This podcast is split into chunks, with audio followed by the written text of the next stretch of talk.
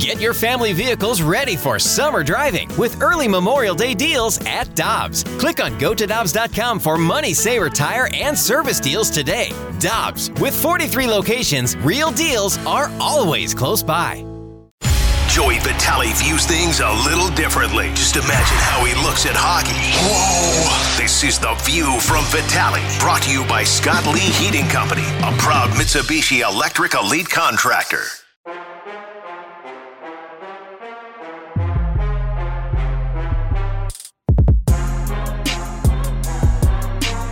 Tonight we have the Diamondbacks and Rangers with pregame starting right after our show at six o'clock. But tomorrow night you got the Blues at the Avalanche pregame starting at seven thirty right here on your home of the Blues, one hundred one ESPN. And one of the voices you'll hear on the pregame and the, uh, of course, is the color analyst, and then the postgame is Joey Vitale, who joins us right now via the one hundred one ESPN Celebrity Line with Dan McLaughlin filling in for Jamie Rivers. I'm Anthony Stalter. What's up, Joe? Hey, Stoltz, what's going on? Danny Mac, what do you say? Just just doing that Halloween thing. You know how it goes. Oh, I do. Mine are getting a little bit older, though. I remember you and I talking about Halloween. Um, I don't have any going out for candy that I know of. Anthony has got a whole stock full of candy and kids, so Yep. he'll be doing it, and I know you'll be doing it as well. So good luck and Godspeed. Joe, you got 13 Yeah. now, right? About 13? Yeah, I'm working on 13. I tell you what, it was up to me to be 13, not my wife. But no, hey, we're look, we're looking forward to it. We obviously we live in Kirkwood, so it's a, a great little area. We're of course just down the street from your your your big bro Kev. Oh, And, yeah. uh, we'll ho- hopefully make a stop at uh, the great the great Kevin's house because he always throws out king size. That's the key, man. I told him, another I said, "Do you want to win and curry favor with neighbors, just give them the full size candy bars. and that's just for the parents. Okay. Listen, I don't know what's going on these days. These kids are getting kind of they're getting soft and they're getting spoiled. The Two S S's, soft and spoiled. I gave out I gave out regular size last year. I thought I was the king the king of the neighborhood. And this one kid looks at me, he's like, regular size? What is it, a joke? And he kind of looked at me with a big scowl on his face. I'm like, "Oh my God, yeah, go bake a cake. You want to fight about it? Man, I want to throw down. I want to throw it down with an eight year old. But apparently, if it's not king size, the kids are just moving on these days. What what the, what are the costumes? What do you got lined Yeah, I was going to ask that. Run, run through the, the baker's dozen for us. Okay, so we got uh, the Shep dog. Shepherd is a choo choo. No, he's an excavator train ish thing with a hard hat. Wait a minute, the dog? Is, uh, the Shep dog. We call him the Shep dog. It's Shepherd. We call him Shepherd. Well, I got dog. that, but you mean you're getting the dog dressed up too? No, no, no. This is my son. We call Oh. him his name's Shepherd. Oh, I'm losing my mind here. I'm like, wait a minute, you guys are doing dogs and kids? Oh no, no, Danny Mac, come on, come on. I'm not a. I'm not a. I'm barely a feed the dog a day. I understand. guy, let alone, you know what I'm trying to say. Okay, so Shepherd is an excavator choo-choo train combo. That's Birdie awesome. is Cinderella. She was going to be Elsa all along. We were all decked out for months, and then last night she decided she wants to be Cinderella. So I was at Target all day across the city of St. Louis trying to find a Cinderella costume, but we landed it. So I was pumped about that. Uh, Bodie is a scary uh, scream mask, red blood cell thingy on his face, kind of a spooky thing. Harper is Iceman from Top Gun. Nice. And my daughter Summer, who is about to turn 13, says, "Daddy, I'm going to be the green gummy bear." All my friends dressing up as gummy bears. Well, these kids these days, these teenagers, they like to push the envelope with the whole clothing thing. I was thinking like a big, like stuffy bear costume. No, no, no, no. It's like skimpy. So I'm like, no, no, you're not doing that. You're, you're changing to something different. So we had to make a little stop to Kohl's. We found some green stuff that looks more appropriate, so we're all good to go. Awesome. Perfect. I love it. All right, Joe. Um, we were talking about the Blues a little bit early on, and I had made the point because we, we had the question of are the Blues a playoff team? I, I made the argument we don't know what the Blues are. Period. At this point, given given the inconsistencies, is is that an accurate statement that we, we can't even determine whether or not they're going to be a playoff team because we don't know who who they are right now? Well, it's- a great question. Uh, Obviously, it's it's on the front of every every Blues fan's mind, and I think that the outlier, or maybe the the asterisk, or the big question mark, if you will, uh, given how the season's going, to me is just going to be is going to be the the veteran leadership of this team. And what I mean by that is, you know, for you guys, you guys watch the games. We've we've seen it really really good. We've seen it, you know, a team that goes into Calgary doesn't give them a sniff. We've seen him them host the Pittsburgh Penguins, some of the best players in the world, first uh, first ballot Hall of Famers, and they didn't give them a sniff. We've seen look really good. We've seen Binnington shut the door completely, and then we've seen it look really really bad. We've seen the Arizona Coyotes come to town and just shellac the Blues. We saw what we saw the other night in Vancouver. which was maybe one of the most lopsided Blues losses I've seen since my tenure here. It's my sixth year in the booth. So we've seen the really good and we've seen the really bad. So where do we go from here? I think that as you look at all these teams that, you know, for the most part, it's a lot of up and down. I think that you look at the first 10 to 15 games, every player will say the same thing. I had a great conversation with Robert Bortuzzo about this. I said, "What are you thinking?"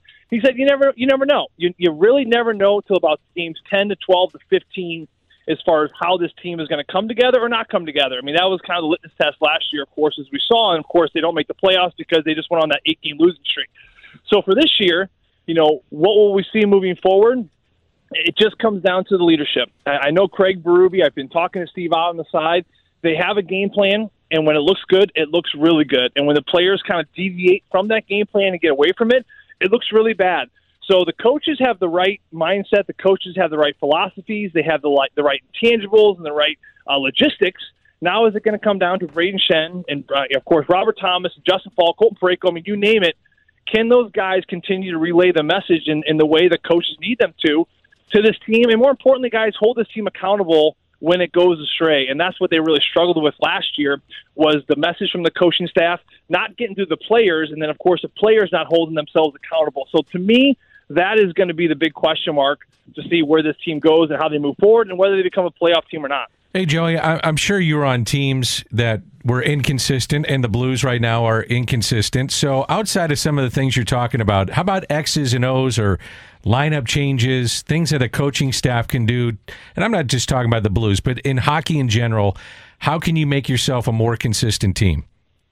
I mean, listen, this it's a great question. Um, I, I, can only I can only lean on my experiences, uh, Danny Mac, and I look at some of the years in Pittsburgh where we had some really great teams. You know, teams that have gone to the conference finals back to back years and uh, just couldn't get over the hump. But some really good teams.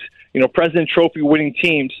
And I know that at times when the season got a little away from us, or in the playoffs, if we were down in the series, you know, three games to one or two games to nothing you know, to me, it always came back to what I was just talking about the leadership. I remember being in the locker room and hearing Dan Bylsma and hearing Ray Shero, the GM, coming in there and kind of, you know, bark orders and, and kind of dictate how we want this thing to go. And then they left, right? But they're only there for a sample size. They're only there for 10 minutes.